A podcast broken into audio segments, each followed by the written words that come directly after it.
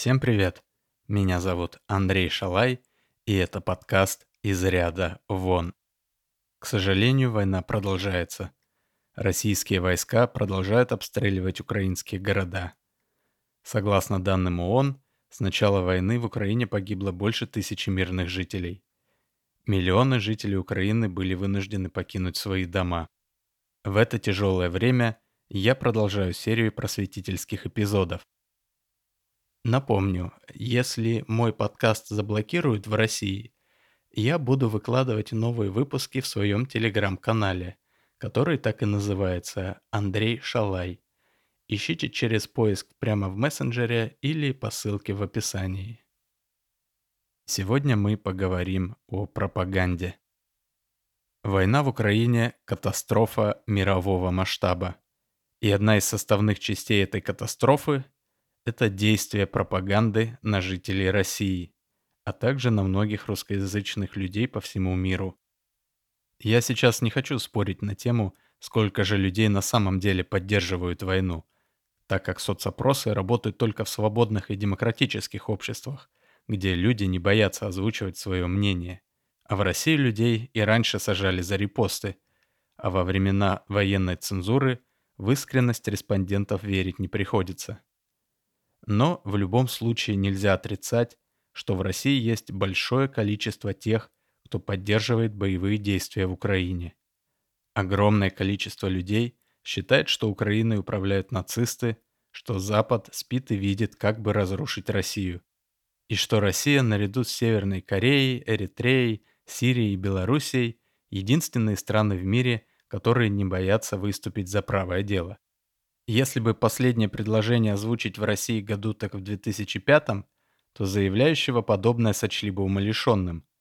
Но сегодня такие заявления находят активную поддержку в обществе. И ответственность за это изменение общественного сознания лежит на профессиональных пропагандистах, людях в дорогих костюмах с айфонами, которые отдыхали в Америке и Европе, но при этом с экранов телевизоров в течение многих лет рассказывали россиянам про коварный Запад и украинских нацистов. Казалось бы, как можно верить в этот бред? Но, к сожалению, не все так просто. Если информацию правильно подавать, то людей можно заставить поверить, что, например, наперсточника можно легко обыграть, что акции финансовой пирамиды – это хорошая инвестиция, или что российские войска не наносят удары по гражданским объектам в Украине. Но доверие пропаганде – это не какая-то российская особенность.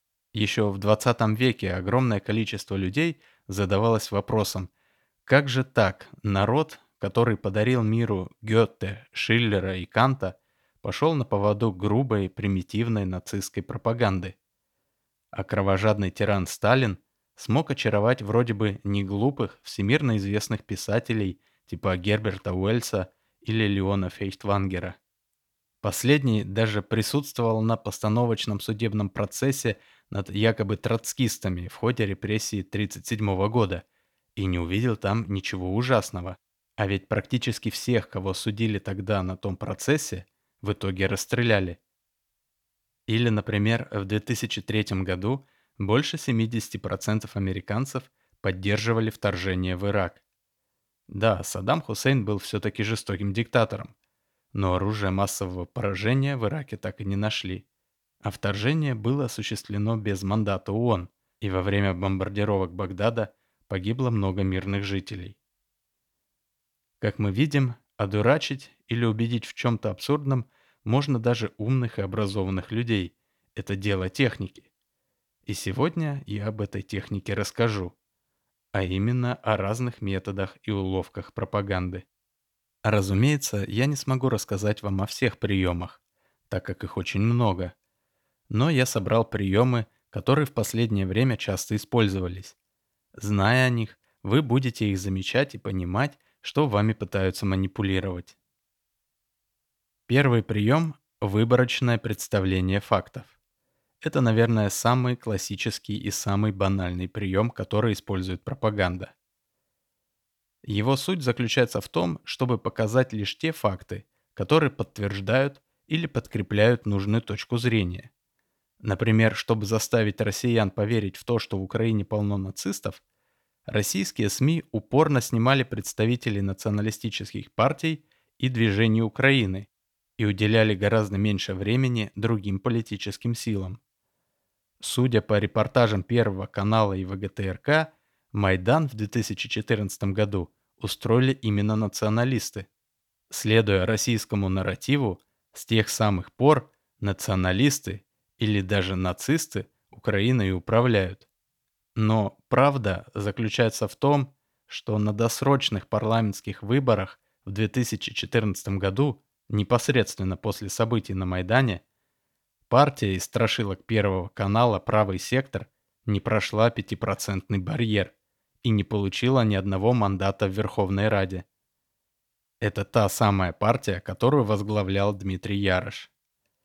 Другая партия правого толка, радикальная партия Олега Ляшко, набрала на выборах в 2014 году чуть больше 7% голосов. А на следующих выборах в 2019 году пятипроцентный барьер не прошла ни партия Лешко, ни правый сектор.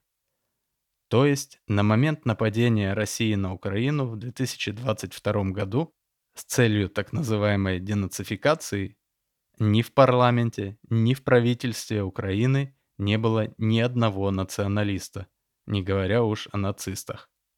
Вся эта информация проверяется за 5 минут. Но пропаганда показывает по телевизору шествия с факелами и прочих маргиналов, уверяя обывателей, что в Украине полно нацистов. Другой популярный прием – это ложная дихотомия или ложная дилемма. Мы все слышали цитату из Карлсона «Вы перестали пить коньяк по утрам?» Так вот, это классическая ложная дилемма, когда выбор умышленно ограничивается двумя плохими вариантами, хотя на самом деле ничего не мешает этот выбор не делать. В России этим приемом скормили россиянам поправки в Конституцию в 2020 году, когда гражданам предложили выбор – либо поддержать русский язык, культуру, защиту детей, заботу о животных и другие хорошие вещи в комбинации с обнулением сроков президента. Либо сроки президента не обнулять, но и русский язык и заботу о животных не поддерживать. Глава ЦИК Элла Памфилова на вопрос, нельзя ли разделить эти вещи, сравнила тогда референдум по поправкам в Конституцию с комплексным обедом. Вот ее цитата, которую приводит РИА Новости. «Хорошо, вам не нравится винегрет, но вам нравятся борщ и котлеты. Вы тогда для себя решите, нет, откажусь от всего обеда, потому что мне винегрет не нравится, или я все-таки возьму. Винегрет не съем, мне ни холодно, ни жарко, а борщ и котлеты будут при мне. Если честно, мне даже неловко комментировать этот бред. Ведь очевидно, что это манипуляция. Нельзя сравнивать референдум о поправках в главный закон страны с комплексным обедом. Этот референдум был одним сплошным надувательством. Ведь граждане страны, конечно же, имеют право выступать за защиту детей и охрану окружающей среды, но быть против обнуления сроков президента. Но такой выбор им сделать не дали. Третий прием – поиск врагов. Метод стар как мир, тем не менее очень действенный. Наличие образа врага помогает сплотить любой коллектив, а также помогает отвлечь внимание этого коллектива от внутренних проблем. Таким коллективом может быть целая страна. Особенно часто этот метод применяется диктаторами и автократами. В том числе и потому, что их легитимность строится на мифе мудрости и непогрешимости лидера. Автократы и диктаторы никогда не признают своих ошибок и просчетов. За 20 с лишним лет правления Путина на федеральных каналах его ни разу всерьез не критиковали. Но, как и в любой стране, в России тоже были и есть проблемы на разных уровнях. И у этих проблем должны быть причины. До какой-то степени можно валить вину на правительство или региональные власти. Как говорится, царь хороший, бояре плохие. Но, во-первых, если с этим переусердствовать, народ может начать спрашивать, а кто же этих бояр, собственно, назначал? А во-вторых, Правительству и региональным властям тоже нужен свой козел отпущения. Именно для этого и раскручивается миф о том, что коллективный Запад постоянно занят тем, чтобы помешать России стать великой. Поэтому во всех бедах России виноват Запад, Украина или Пятая колонна. Но это тоже манипуляция. В последнее время часто можно услышать утверждение, что, мол, Запад в любом случае ввел бы санкции, вне зависимости от того, начала бы Россия бомбить Украину или нет. Но всерьез относиться к этому утверждению сложно. Это 14-летний подросток может считать, что весь мир на него обозлился, и поэтому он будет дергать за хвост кошку, а родители его отругают в любом случае. Но когда подобное говорит президент огромной страны, это вызывает недоумение. Тут же очевидно, что если какая-то страна совершает некое действие, после которого другие страны накладывают на нее небывалые прежде санкции, обрывают все контакты и не хотят иметь никаких дел, даже футбол с ней играть не хотят, значит это действие было, мягко говоря, ошибочным. Совершать его не надо было. И тот, кто эту ошибку совершил, должен за нее ответить. Переводить стрелки на других в такой ситуации глупо и инфантильно. Так что, если вы замечаете, что вам регулярно навязывают какого-то врага в качестве виновника всех проблем, скорее всего, это пропаганда. Следующий прием не такой раскрученный, но я недавно видел его на российском телевидении и поэтому решил о нем рассказать. В одной из передач на канале «Россия-24» эксперт по стратегическим коммуникациям заявил, что лозунг «нет войне» — это нацистский лозунг, ведь листовки с этим лозунгом нацисты сбрасывали на блокадный Ленинград. А русский лозунг «мы за мир». Этот прием называется ошибкой ассоциации. Он заключается вот в чем.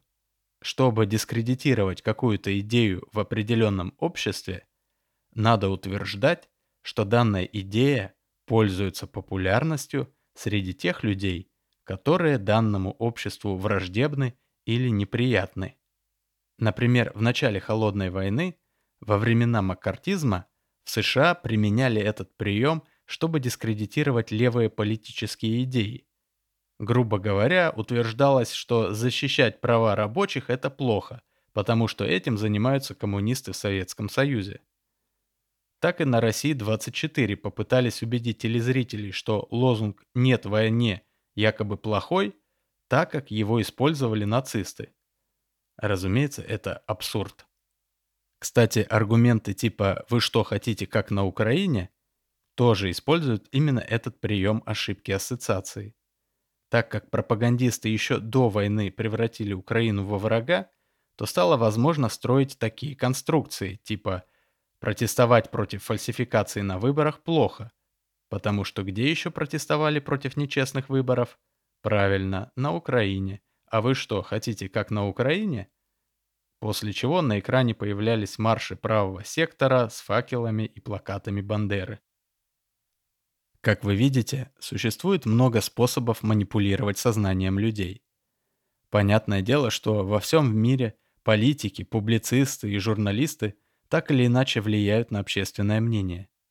Но одно дело, когда идет борьба идей, которые находятся в равных условиях, другое дело, когда государство полностью контролирует информационную повестку и использует самые грязные методы манипуляций. Поэтому я и сделал акцент на российской пропаганде.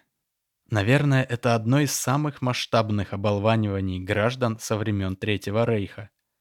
Российская пропаганда – сумела убедить огромное количество россиян в том, что вводить войска в соседнюю страну, бомбить города и убивать людей – это допустимо и даже необходимо. В том, что украинцы – это нацисты, только потому, что они хотят независимо жить в своей стране, свободно выбирать президента и говорить на своем языке. Все это, конечно же, чудовищная ложь. И когда-нибудь это придется признать. Меня зовут Андрей Шалай. Пока и до связи.